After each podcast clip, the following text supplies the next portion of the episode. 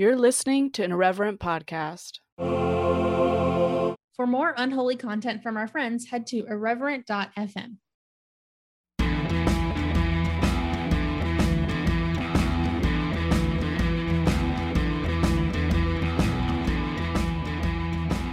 Hey, friends, welcome back, or just for the first time, I don't know your life, to the Speaking in Church podcast. I'm here with my friend Jessica. Oh my God, I totally stumbled over my tongue.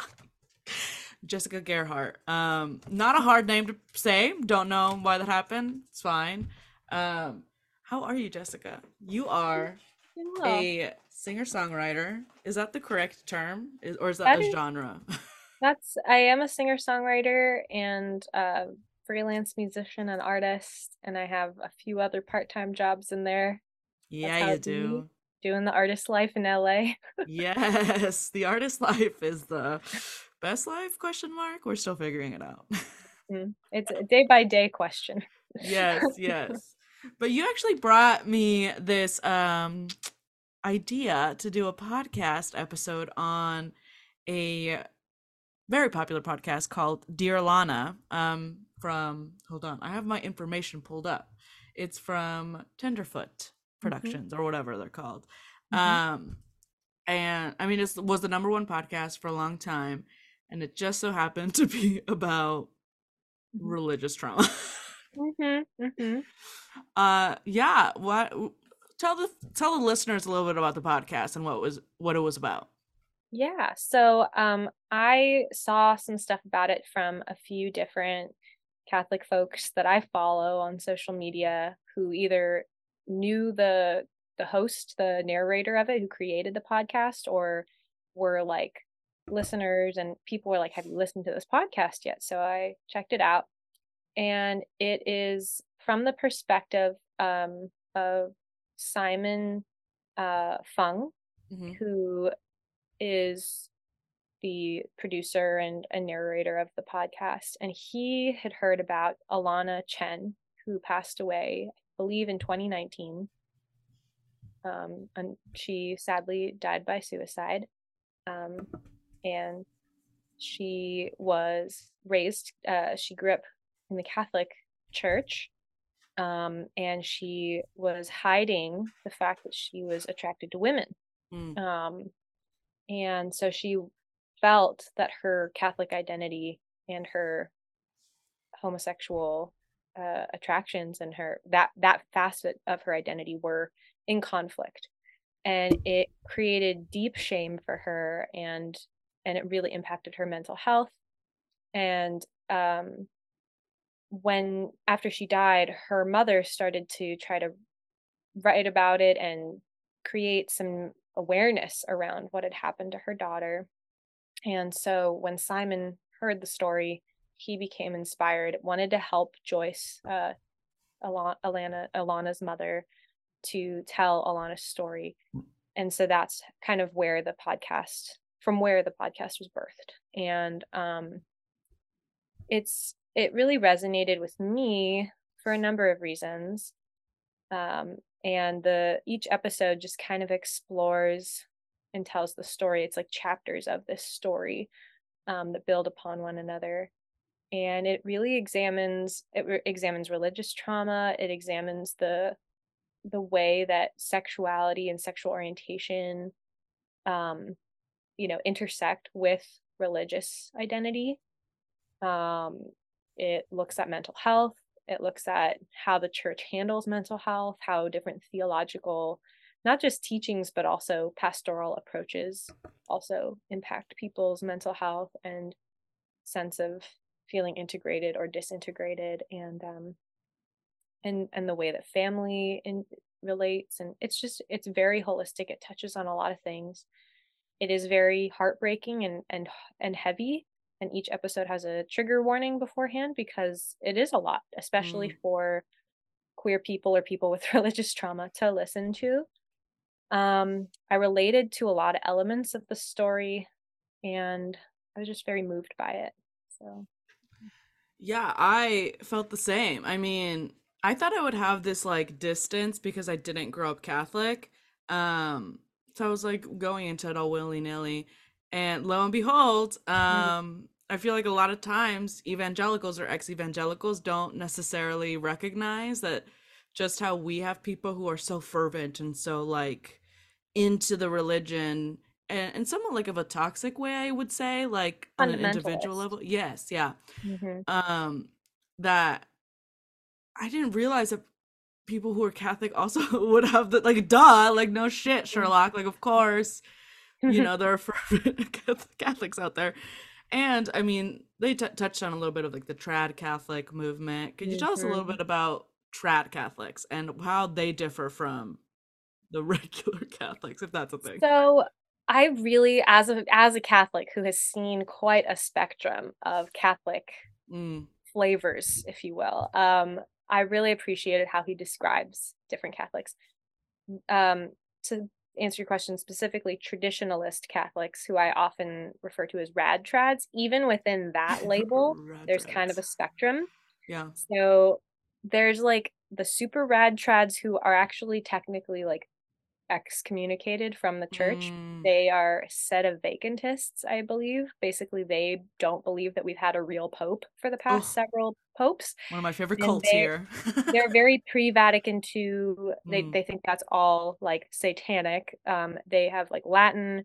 Everyone wears chapel veils. It's extremely, extremely um constricting.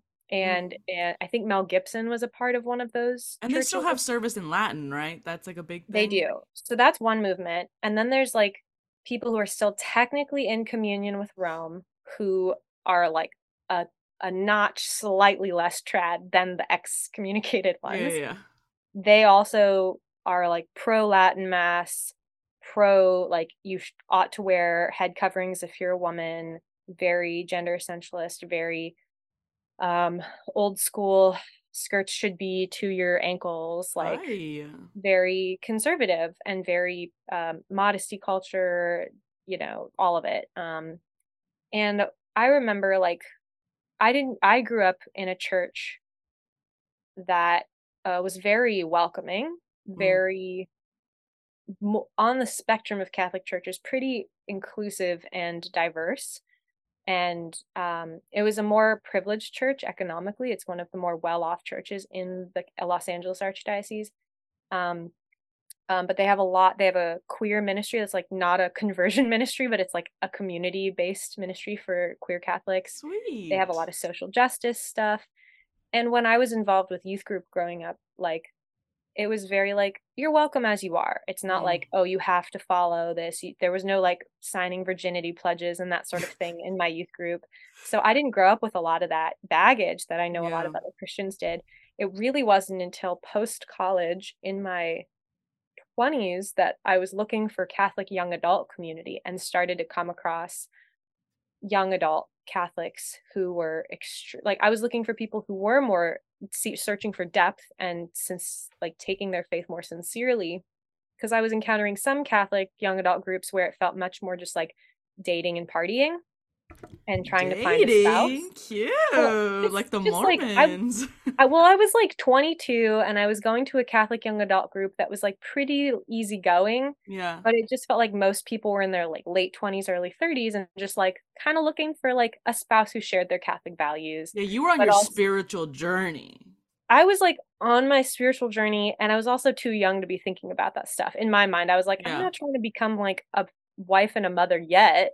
Yeah. Like, I'm just trying to find my footing. I don't have a job out of college yet because I graduated right in the peak of the recession in 2011. And it took me a year and a half to find a full time job. So I started looking like I was driving everywhere around LA. So I, I was going to this worship night on the in the San Gabriel region, which is tends to be a little more conservative in my experience out here. And uh I went to this I remember going to this night that was on faithful citizenship and this woman who was giving this talk was like the nuns on the bus aren't Catholic. Joe Biden isn't a Catholic and we have to vote for Romney because Obama is an atheist. And this woman behind me raised her hand and was like, but I thought Romney was Mormon, and Mormonism is is an anti-Catholic Masonic cult. So how can we vote for Romney? And I was That's just like, new. I've never heard that. there are a lot of conspiracy theories too that like among this more conservative bent that like pretty much anyone in power is like also in the Illuminati. So there's like some crossover with some pretty fringe conspiracy takes Yes. and also like this whole like Freemasonry, Illuminati, like it was just like a lot. And I was like, oh my it. gosh. And they said the Los Angeles Catholic worker isn't Catholic. Like they just were very gatekeepy about Mhm. who's in and who's out. So that was very I very uh estranging for me. They said things like feminism is satanic. I wrote my thesis on feminism, so I was like, I don't know about that. And they were very like all or nothing. If you don't accept every single teaching of the Catholic Church and agree with everything in the catechism, then you're not really a Catholic.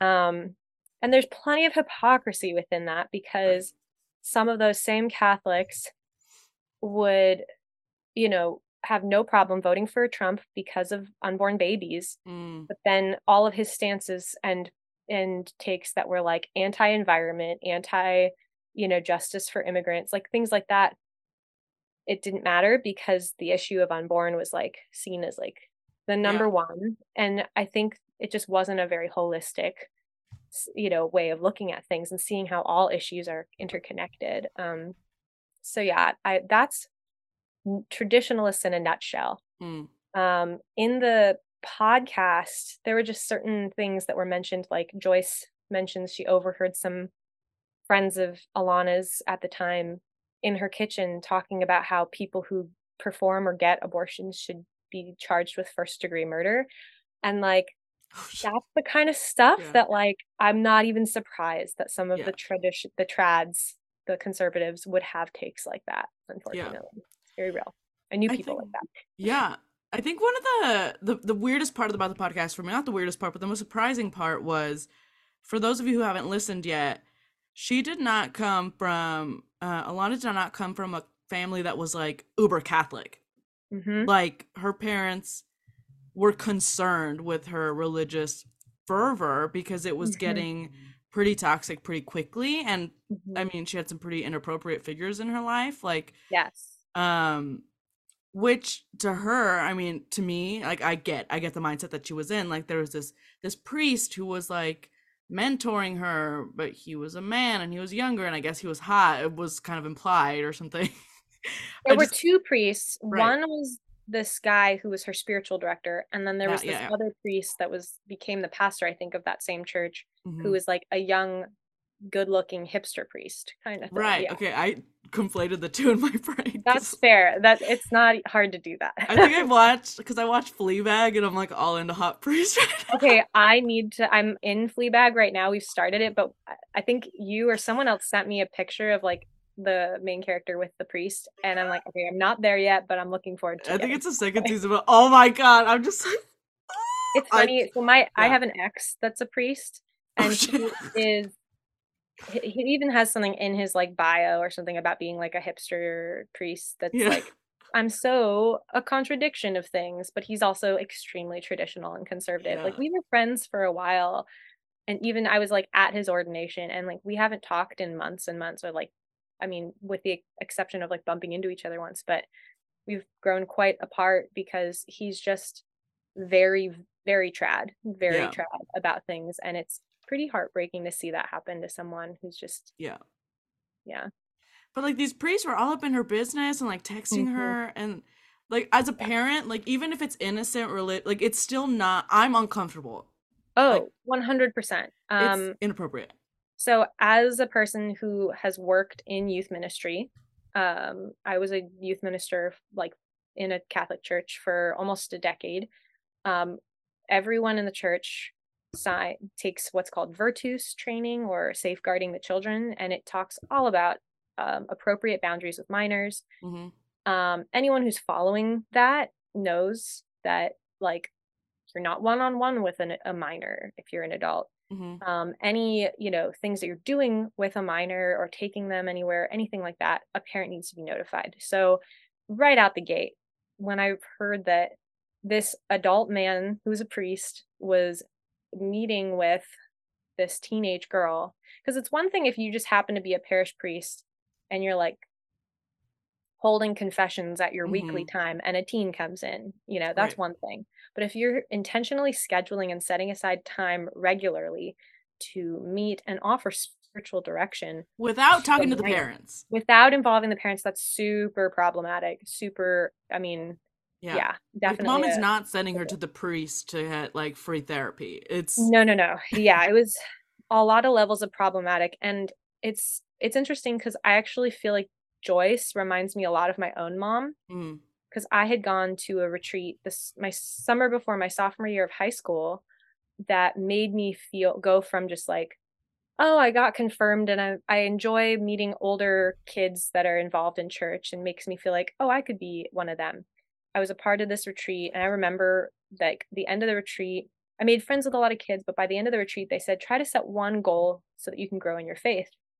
And my goal that I set was going to mass every Sunday, which if you're a very observant or traditional or conservative Catholic, that's a given because it's Mhm. a mortal sin to miss mass on Sunday. But Yeah. from growing up in the household I did, where my dad was of Jewish faith, and then kind of he wasn't Jewish in his religion. He was actually he ended up joining like a a cult when I was in high school, and then he left. And so we have a, a very Uh, cults. Have fun. ch- challenging relationship Yeah. to say the least. Um, he had been like not a good spouse to my mom and he left. So um I also kind of related to a lot of dimensions of the family dynamics with Alana and so he was not involved. He was very skeptical of my Christian faith, my Catholic upbringing. And my mom was very like take what you like and leave the rest, very pick and choose or cafeteria Catholic as Joyce was. And so when I came back from this camp and I told my mom, I want to go to mass every Sunday, she's like, huh, why? And she would drop me off at mass. I wasn't going, sneaking out to go. Right. Um, and, but like, and then after college, I had had what I would consider a mystical experience the summer before my senior year of college that, and I was also involved with like a non-denominational evangelical group at my college alongside Mhm. going to Catholic mass. I think I was going to a Jesuit parish, and Jesuits are known for being pretty intellectual and progressive.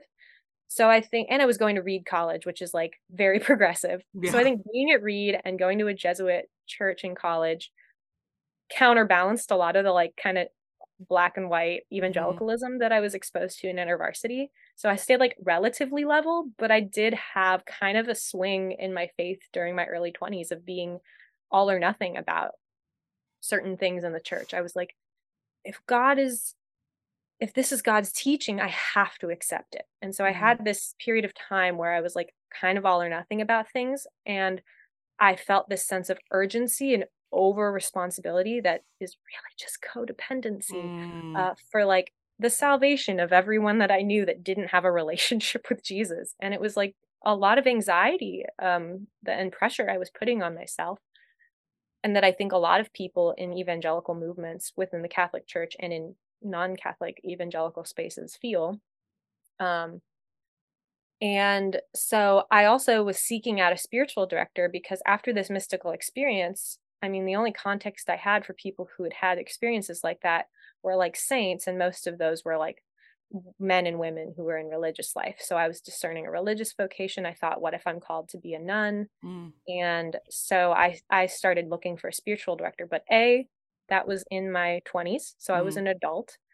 And B, I ended up with a Jesuit spiritual director who is very balanced and spiritual direction was never do this, don't do that. mhm. It was always have you talked about this with God or have you asked God this question? And it never felt leading.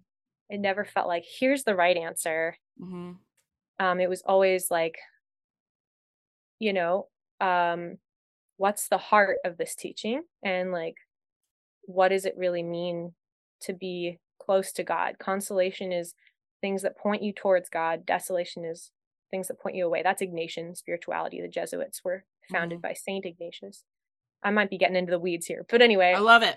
so that spirituality which if you dig into ignatian spirituality it has a ton of overlap with a lot of buddhism Mhm. um but it it was just very grounding for me and my spiritual director was actually quite good at catching me in scrupulosity thought he would be like is that really from jesus or is that the voice of what you think you ought to be or the shoulds that come from Yeah. other catholic voices because my inner critic sounds a lot like a rad trad sometimes Mhm. um and so it's ironic because you know you think if you think in black and white terms if you're feeling really scrupulous about stuff you're like i guess i'm moving towards holiness but it's like that could actually be the false spirit making you worship these conservative things more than actually grow in closer relationship with god and i'm just very grateful i, I mean it's it's very i felt listening to the podcast like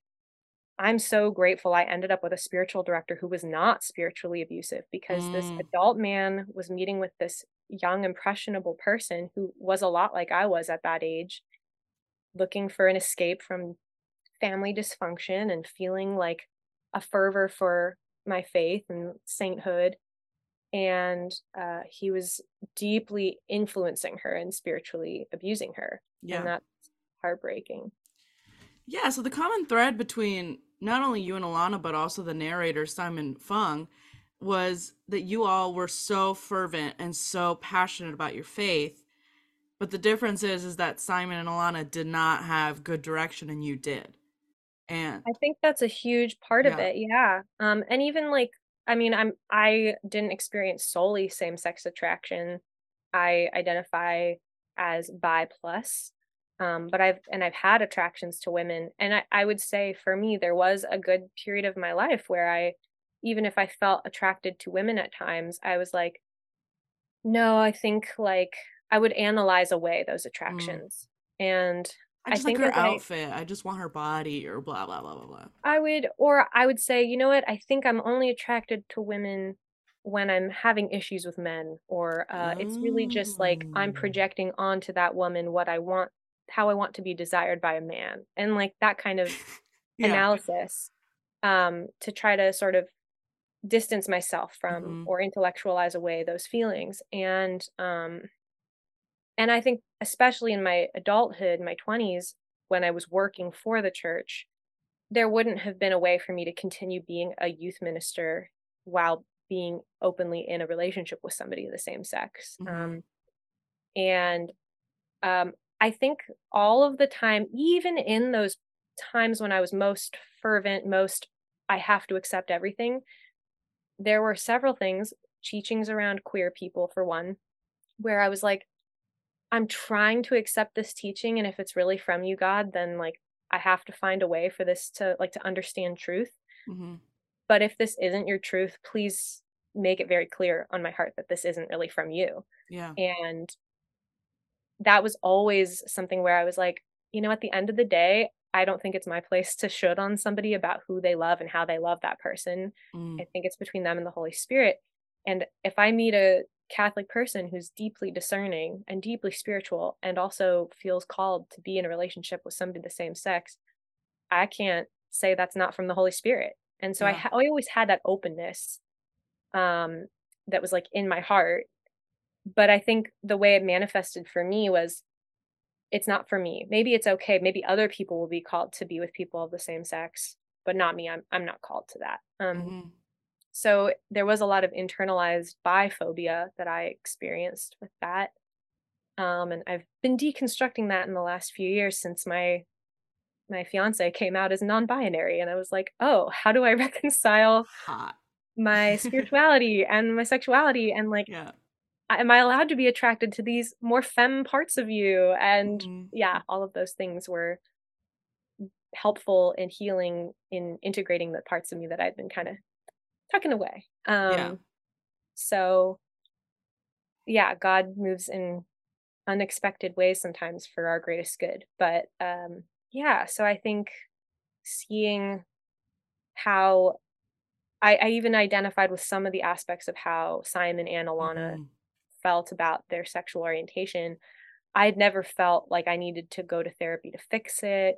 And I, I also grew up in a family where like my godmother was, was a lesbian growing up. My grandfather is gay and he was married to my other grandfather and they'd been together for over 45 years. He passed away uh, a little over a year ago. But they were, I mean, they were the mo- the longest term model of fidelity in my life. Like mm-hmm. all my mm-hmm. other grandparents were like divorced or had not been together as long. So it was my grandpa, my grandpa's that their relationship was like the longest committed relationship I knew of. Um, and so I, you know, and my mom was like, whoever you love, it's fine. like, God so I, I, so I just always had a more nuanced way of Mhm. holding these things and um and I think even going to a very uh progressive public school where I was a part of uh, we had a program called Project Safe Zone at my high school where it was like a 12 hour lock-in during the day and you would watch documentaries about gender and sexuality and they would have a panel of speakers and we'd have group discussions and it was just about deconstructing homophobia and transphobia and so it's just like all of those things were always things I was holding. And Mm. I think one of the graces of my dad being in a cult and being very obsessive, very all or nothing, very vehement, and seeing the fruit of that, seeing kind of how like crazy it made him seem, I've always had like spidey senses about Mm. cults and culty behavior, whether that's in Catholic spaces or Christian spaces or wherever I see it. I have this like, I don't know about that when Yeah. I'm around people who have that all or nothing, very like extreme energy. So Yeah. I think that all of these things have helped me to sift through some of that stuff. And it was just like, yeah, I I listened to Simon's story and, and learned about Alana's and I was just like, I've been in a lot of those same experiences and that could have just as easily been me had I not had the good fortune to have Yeah. people treating me differently or whatever. Yeah, I think the common thread that like broke my heart more than any other part of the podcast was that both Simon and Alana kind of held on to becoming Simon was like wanting to become a priest and Alana wanted to Mhm. become a nun. Mm-hmm. And part of it felt like they were holding on to that specifically to fight against their sexuality. Like, ugh, like, oh, if if I'm gay, if I'm a lesbian, then no sex ever. Mhm. Um, and I mean, they did frame it as like they had this, like, they felt the connection to God, but it felt like a leap to me. And then they both went through conversion therapy, and Mhm. as like I mean, the, the, her spiritual director was all for it. He was like, "Yeah, Mhm. let's do it," or whatever, right Mhm. behind her mother's back, and it just felt like, yeah. I mean, e- even in evangelicalism, people do that. Is like nowadays, it's like, oh yeah, it's totally fine if you're gay, not okay if you act on it. So now you have to be celibate for the rest of your life and never experience love or partnership because it's the wrong kind. right and i mean i think that's just been prevalent in the catholic church for a long time of like i mean because celibacy in religious life is such a part of the catholic tradition and has been for you know millennia Mm. um i think that there's already this theology of celibacy for the kingdom and even the way that other like i talked with a nun about it who's very progressive she's all for queer theology all for women's ordination but she also was like people are called to love in different ways there's mm. inclusive love and exclusive love and the way that i feel called to express my sexuality express my passion express my love is in living in community with other women and in being of service to the church. And I do think that that is a very valid sexuality, just as asexuality is. Yeah. And I think that all of, I think celibacy as a lifestyle is a beautiful thing if that's what you feel is right for you. I think what's problematic is the way the church has historically had a presentation of celibacy as superior to hmm married life and being sexually active. And it's been weaponized. I mean, how many women were like, "Oh, I mean, I was just listening to a history podcast where they were like, "Oh, you, the king doesn't want you to be his wife anymore, so now you're gonna go be a nun." I was like, "Thanks."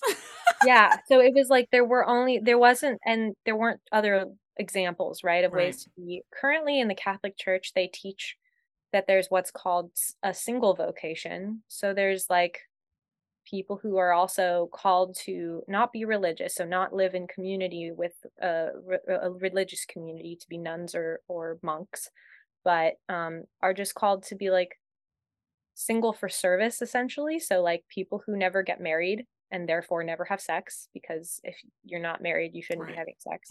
right. Um, so, you know, they're just single people who also are celibate and who live a life of service, not necessarily just specifically to the church, but they're out in the world doing their thing and they happen to be single. hmm Um, and so, I mean, I think that the beauty of like at least emphasizing that vocation is that it tries to be like, there's not something wrong with you if you're not a nun or unmarried. Like, Mhm. that's a vocation too. But it's like, it's like you're getting there, but it still kind of Yeah.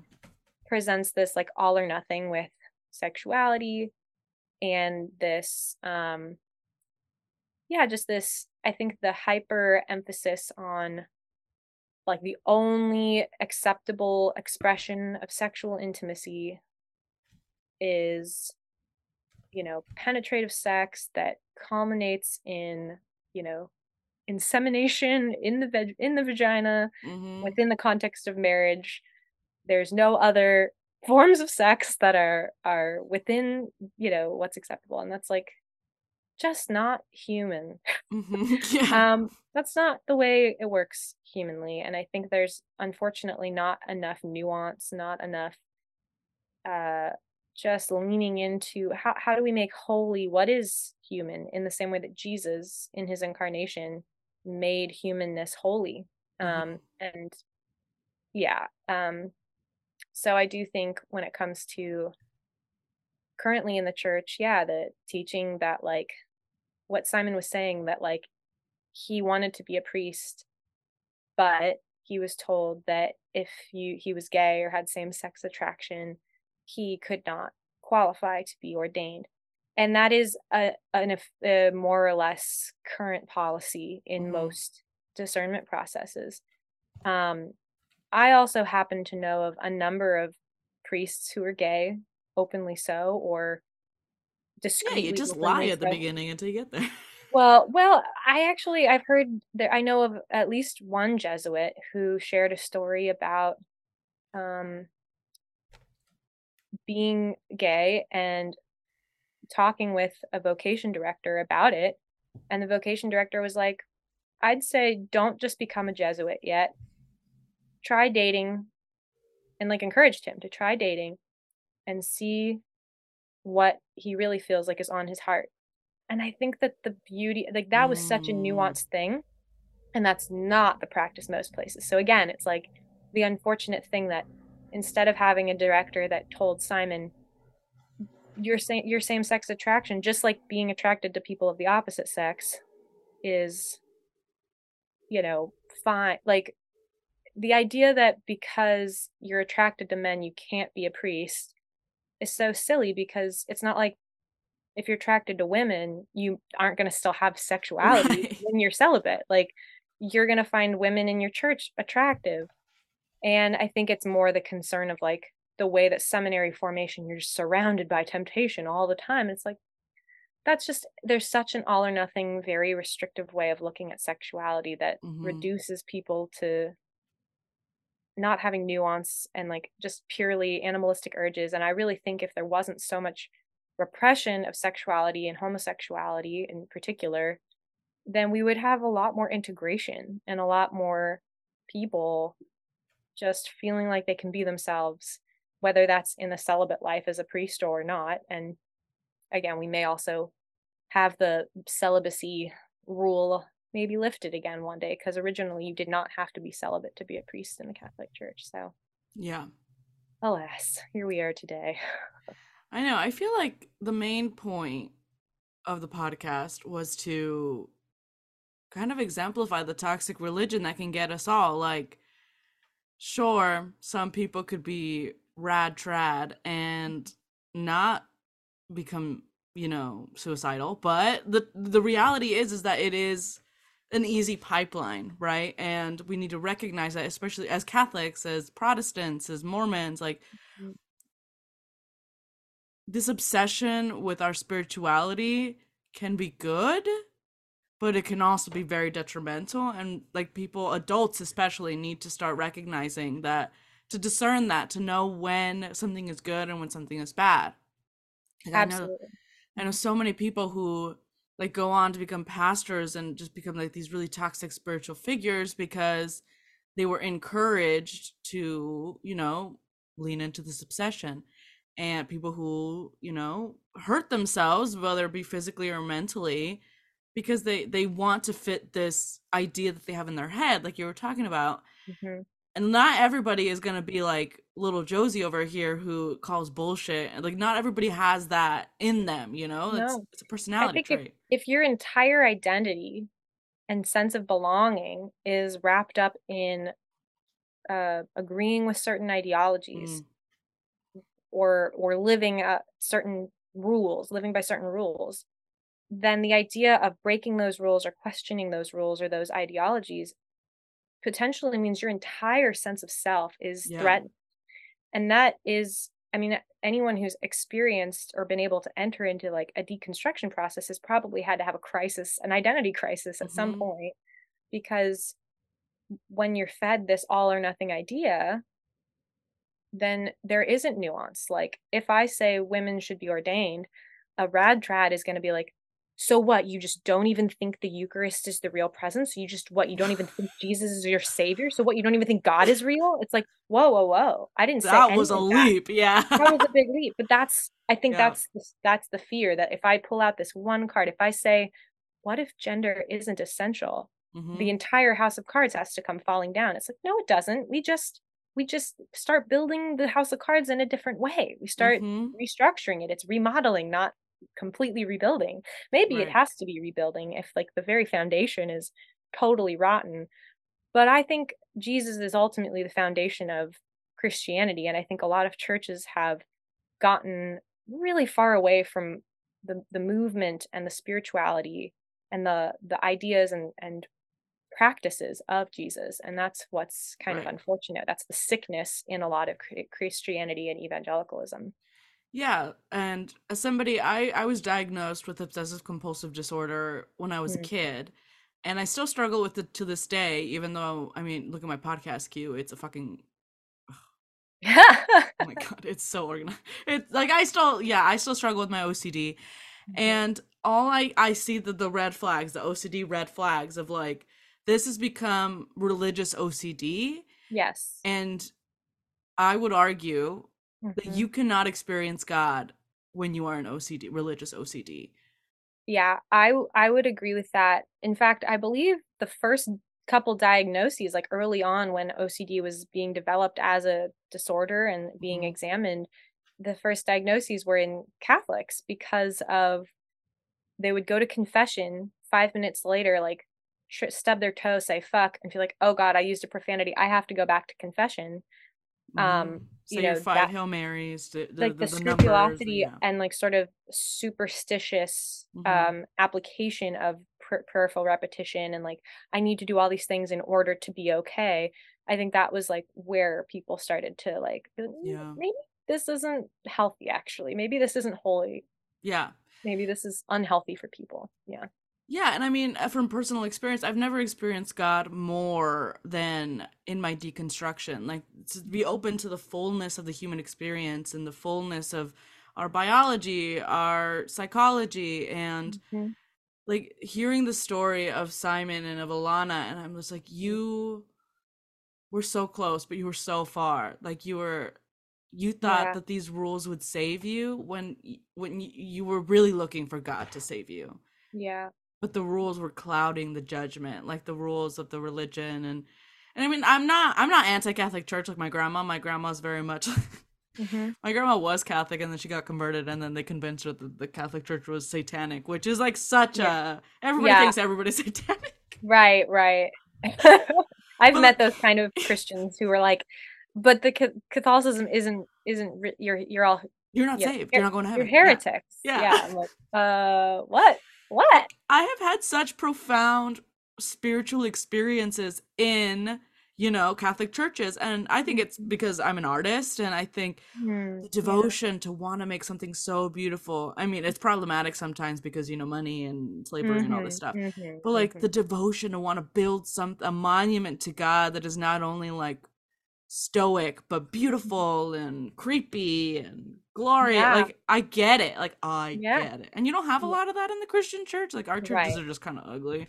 And there's like, a the the theology of plainness as a Mhm. result of like you know jesus wouldn't have wanted all this opulence because this should be given Mhm. to the poor i mean Ju- judas also kind of thought like that he was like how would why would you pour all that expensive oil you let her use up that Mhm. oil that's like such a waste when we could give it to the poor and mhm. is like sometimes tr- treating yourself is okay like sometimes Yeah. it's important to crack open that expensive bottle of wine and enjoy it and i'm going to say the the- artistic expression is enough. Yes, yeah. Um and yeah, I'm totally in, on the same page with you.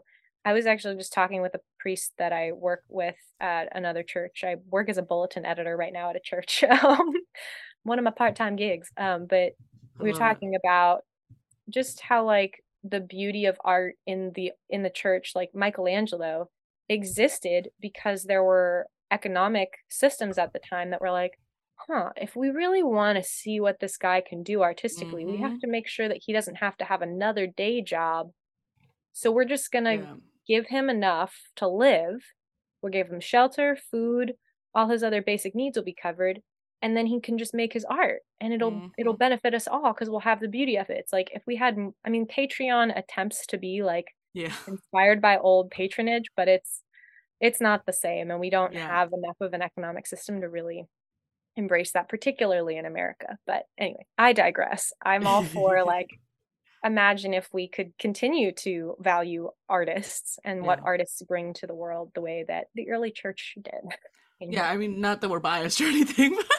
of course as artists not not at all biased um another thing uh, kind of going back a few notches this is a spoiler so if you're listening to this podcast and you haven't listened to dear alana maybe pause here but okay now that i've prefaced um Mhm. so towards the end of the podcast alana does have healthy integrating therapy do- Mm. she does learn how to accept that she's a lesbian.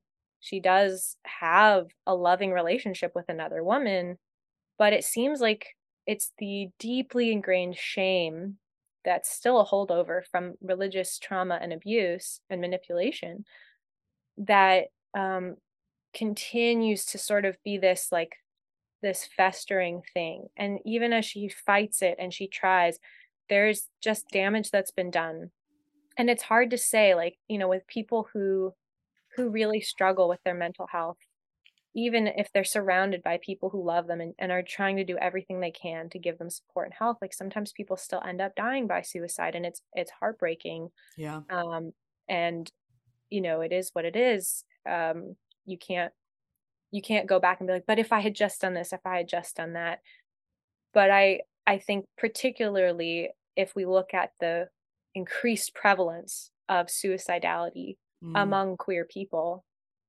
we have to ask hmm, is this just a mental health coincidence or is Mhm. this perhaps due to the increased internalized shame that's pushed on queer people from institutions and you know prominent figures in their life um there's like a research doc study that looked at um like that I learned about when I was in youth ministry that if teens have five adults in their faith life that influence them that it it dramatically increases their likelihood of continuing on in their faith.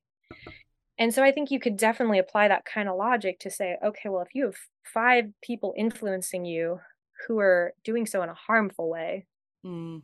then which it sounds like she had a majority of like she had her mom who was like really nuanced and really balanced relatively hmm maybe flawed because we're all flawed but like she was doing her best to just try to be like i love you no matter what like i, Yeah. I love you for who you are and god loves you but she had these other people who were like giving her a sense of belonging and a sense of i'm loved but it was conditional and And they seem like do- a higher authority than their mother, they right? seem like, an authority yes they're they were totally feeding into clericalism in that regard too like yeah absolutely abuse of authority so it's it's just unfortunate when that happens and i also appreciated how simon in that I think it's the last episode, he apologizes. He has that opportunity to reconcile with his cousin.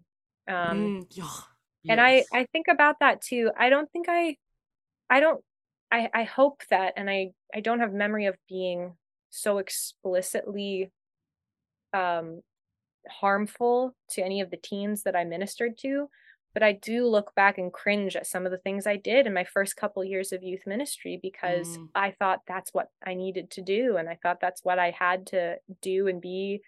I mean, I went to youth ministry training conferences that made me think my job description as an evangelist, as a youth minister, is to try to get people to be Catholic and to agree with the Catholic Mm. Church and to believe all the same things that I felt I had to believe in too in order to belong. And I remember even talking to my spiritual director about it, and he said, Is your job description to do the work of conversion? Or is your job description just to provide young people with an opportunity to encounter God and then you let God do the rest? And I was like, Mm, damn, like mm, I was I was kind of schooled by that Yeah. because I realized what I was doing.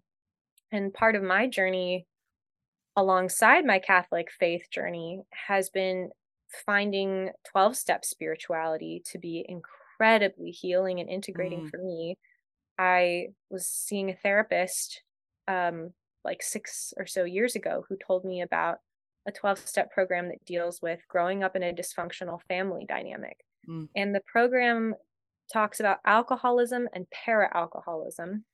Para alcoholism is pretty much any compulsive or addictive behavior that isn't drinking. Mhm, And para alcoholism is also treated as synonymous with codependency. mhm, And there are a lot of there are a couple programs that deal with codependency. There's adult children of alcoholics and dysfunctional families, Codependence Anonymous, Alateen or Al-Anon, mhm, um, which is for people who know other alcoholics. Um, and all of those programs are geared towards recognizing that you can't control what other people do and it Yeah. not your responsibility to do so. And I feel like the more I've learned how to embrace the traditions of 12 step spirituality, one of which is attraction versus promotion, mhm. I'm just like, wow, the Christian movement globally has a huge codependency problem. Yeah. There are a ton of people who are in denial, which is the language of 12 step spirituality, who are not ready to come out of their denial yet. But coming out of denial, step one in the 12 steps is we have come to believe uh, that we have a problem and we like want help with it basically like Yeah. coming out of denial is acknowledging the problem like i admit that i am powerless over the effects of alcoholism that's Mhm. step 1 in alcoholics anonymous i admit that i'm powerless over others is step 1 in codependence anonymous Mm. and i think it that kind of acknowledgement is missing from most practical teaching about evangelization Mhm. and it's missing from uh just yeah like how we think about the mission of the church Yeah. Um and i do think there are some people in church movements who are trying to present a model of accompaniment of meeting people where they're at but there is so much of this conservative traditional bent that's like that's not enough we need to Mhm. give people the truth and it's like Yeah. whoa whoa whoa whoa whoa like god is truth Mhm. We need to provide opportunities for people to build a relationship with God, the God of their understanding, Mm. not pushing our understanding of God onto them because God meets each of us where we're at. And so who are we to do anything different? Yeah. Um and I just I see so much codependency in um both Simon and Alana's stories and I related to it. I saw it because Mhm. it was part of my own experience too and um and I, I'm grateful for the recovery I've had in my program. Um, and I, you know, recovery is not a, it's not a one and done. Like I did the 12 Mhm. steps and now I'm done. It's like a spiral staircase and it's a Yep. backsliding. And going up and coming, you know, Chutes and ladders. Chutes, chutes and ladders. It is chutes and ladders all the way. And um, but I think coming out of denial is generally not something you come back from once you've kind of gone far enough along in your journey of recovery. And so once you've had that, and I think a lot of times in the mystical Christian tradition, it's refer- referred to as a second naivete, hmm right? There's a first naivete and then a second naivete. Um, and I think that might be like language from John of the Cross, if I'm not mistaken. Um, there's like there is a mystical tradition of unlearning to relearn, which we're now calling deconstruction. And that's a buzzword that a lot of pastors are like, beware, deconstruction, it's satanic. And it's like, Mhm. actually, it's not a new thing. It's kind of been a part of the, Martin Luther, anybody? it's been a part of, well, yeah, right, for one. Um, and I think Martin Luther wouldn't have formed a whole new bent. Like a lot of Catholics I know think Martin Luther, I don't remember what it was that specifically ended up, I think it was the Catholic Church's refusal to hear him hmm that led to him not led to him leaving the church hmm and not identifying with Catholicism anymore because I think he so loved a lot of things about the Catholic Christian tradition but then it was just the way that the trads kept digging in their heels. And I, I see it a lot of my friends have just cut ties because of the pain hmm of feeling like their very identity, their very selves is not understood and there's not room made for them in the church. Women I know who I love the women priests I know, like you guys interviewed Father Ann before and um uh my partner and I went to a, a mass led by uh Reverend Rosa Manriquez, who's a, a woman priest, and she did like a really beautiful liturgy and tied in like a teaching about Dia de los Muertos. And it was just like, wow, the church really needs more voices of women. Like, it's just Mhm. unfortunate that someone like her, for years and years of her life, felt like there's no room for my vocation in my Mhm. tradition. And then she found a way. Yeah. Um, and yeah, I just feel for so many people. And I, I struggle with it sometimes. But I think what helps me kind of come back at times is thinking about the root of the word Catholic as universal. And I look Mm. for what is universal? What is the common ground that we all share? And in this path that was early, like early known as the way that Jesus was trying to teach, you know, what what truths that we see universally align with that? And what are the things that the church is doing now that really have nothing to do with the way that Jesus Mhm. was talking about? that's where I'm at today and how I integrate it all. But a lot of people would say I'm heretical or heterodoxical, and uh, I'm okay with that. I'll be that kind of hetero. Yeah, I think for real. I'll be that kind of hit. yeah, I mean, I think it's. I, I feel like churches are not learning from history, right? Like this, like the deconstruction movement. Who are we if not Martin Luther nailing the fucking 99 thesis out of desperation on the church door? Mm-hmm. Like, I, we get so lost in the mythology of Martin Luther that I feel like we forget that he was an individual who was mm-hmm. so in tune with his spirituality, in tune with God, that he was like, this cannot stand. And it's not like he's posting on the internet, right? He's like, his one rebellion that lasted the test of time was that he nailed his ideas on a door out of desperation. Most of which I think the church today would embrace, like almost Mhm. all of them. Mm-hmm. The church would be like, "Yeah, you're right."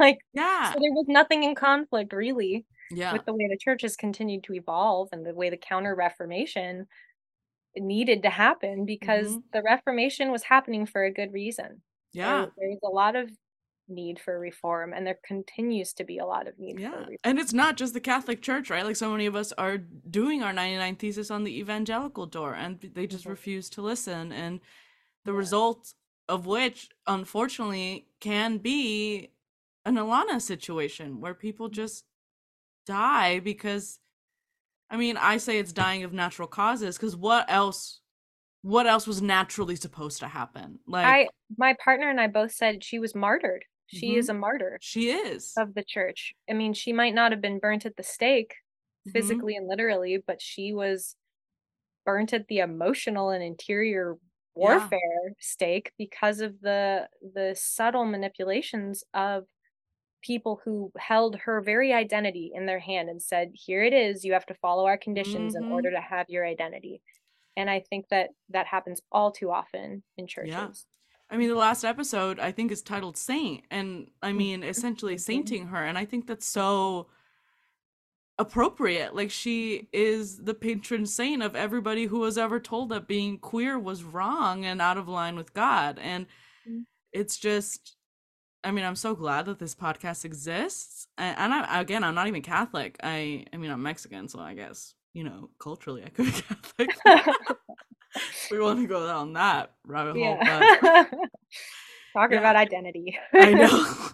I know it's so great. I'm like, well, I don't know. I don't know a lot about Catholics, but Mhm. yeah, I mean, I really appreciate your perspective on this, especially since your story is so aligned. And I mean, I, for one, as somebody who knows you, I'm so grateful that you, you know, were able to have beautiful people in your life that led you down a different path because this could have been you.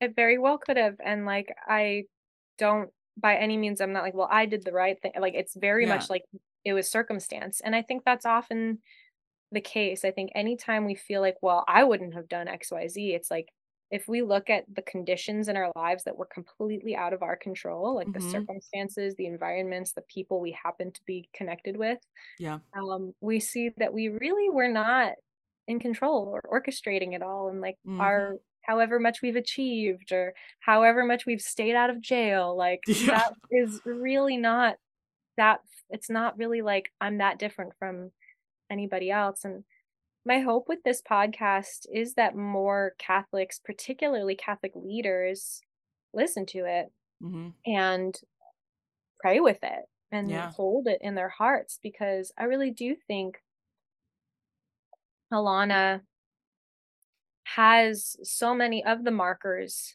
of of sainthood hmm um and like the way that her her her life was such a healing miracle in Simon's life and um I don't know I just I think about like the holiness that she was perceived to have hmm during her younger years when she was battling so much but she was also trying and seeking sainthood so hard. It's funny because there's this there's this teen who died when he was 16 of cancer who's a saint now or he's on his path to sainthood. Blessed carlos uh, acutis i think is his name and he was very deeply religious and he compiled a whole list of all the eucharistic mysticals or eucharistic miracles excuse Mhm. me that have taken place. And he's all revered. Now he's on he's like been beatified and he's on his way to being canonized. Hmm and i think if alana had died when she was 16 she would probably be just like him. Yeah.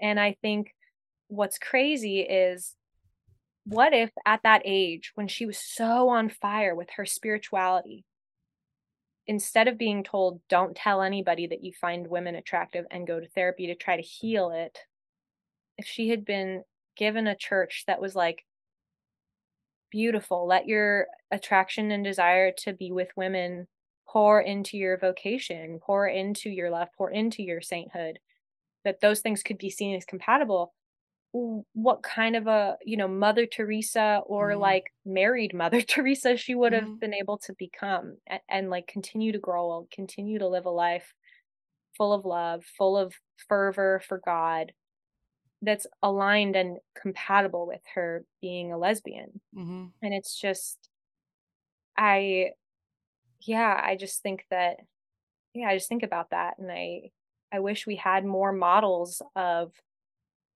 wholly integrated spirituality and um i do i do think that she has a lot yeah i think calling her calling that last episode saint and and being like saint alana pray for Mhm. us like you know also not to be like Origen of Alexandria about things because he was also considered too heretical because he was like every knee shall bow i the catholic church teaches that it's okay to hope that hell is empty. Hmm Um, that you know basically that contends that hell has to exist because we have free will. And I I say I actually do agree with that because I think God is all about consent, mm and I don't think that God would force any of us to be in an infinite embrace with God's self. mm But that being said, I find it unlikely that anyone confronted with the divine mystery that none of us fully can comprehend, that is God, ha- would, with all full knowledge of who God is, decide, yeah, I I want to disconnect from that. So my my hypothesis is that everybody is a saint. Um, and so in that regard, I mean, aside from just the genuine life that she led as an exemplar of seeking to be a good person and seeking to be as integrated as she could as Yeah. well. I I think she's she's a saint. Yeah, I mean, friends, uh, send Dear Alana to every Catholic you know. Yeah. and Yeah. then send this podcast episode to um, everybody in your archdiocese, uh, all the higher ups, just to piss them off. It'd be fun. Uh, just kidding. well, don't do that. Then I'll like lose all my part time. oh shit! Never mind. Never mind. Don't do it. Just send It's them to alright. me. Send them Yeah, to me, and I'll no. kick their ass. It's fine. Um, Yeah. yeah. Well, Jessica, this has been a great conversation. I I mean, I am just so moved by it all. Um, but tell the people you have a lot going on, and I want people to know all about you. So plug away at your new single, everything. Thank you. Um yeah, let's see. I just I did put out a song, a second single from my full-length album that's coming out next year um in September and I think my next one's going to come out next month. Um and I yeah, I'm a singer-songwriter. I play shows around LA and eventually would like to go on tour, but trying to plan a wedding and an album release and a tour at once is not sustainable. So I'm doing my Mhm. best. Um but yeah, I you can find me at J Gerhardt Music um on Instagram and all the places. That's pretty much my main my main place where I share my music as well as my musings about things spiritual and religious. My opinions about things are pretty much all on Instagram. Um and you can connect with me there. Oh, and you make stuff. I love. I'm I obsessed with this one. I'm obsessed So with this I- other Instagram. I also have an Instagram for like my art. Um, I do jewelry making, um, embroidery, and recently embroidery stop motion, um, which is very time consuming, Yes. and uh, rosary making. And I also make pride flag rosaries, so like with all the colors from different uh, pride flags. Um, and I give a percentage to New Ways Ministry, which is an inclusive and affirming Catholic queer organization for better visibility and inclusion in the church, advocacy. Um, and yeah, that Instagram and Etsy is uh, the Etsy shop is Work of Human Hands. Instagram is Work of Human Hands Art. Yes. Well, friends, as always, you can find us on Speaking in Church on Instagram, where you can find our tip jar, our merch. Um, I'm on Josie Takes the World. It's uh pictures of my friends and my dogs and my uh crocheting. Um, so that's great. But yes, listen to Dear Alana anywhere you can get pod- your podcast, friends. It is truly just, especially if you're into the deconstruction space and passionate about you know being an advocate um, and an activist i would say go ahead um, let's get alana sainted. Yeah that's it friends. As always stay woke or get woke. Bye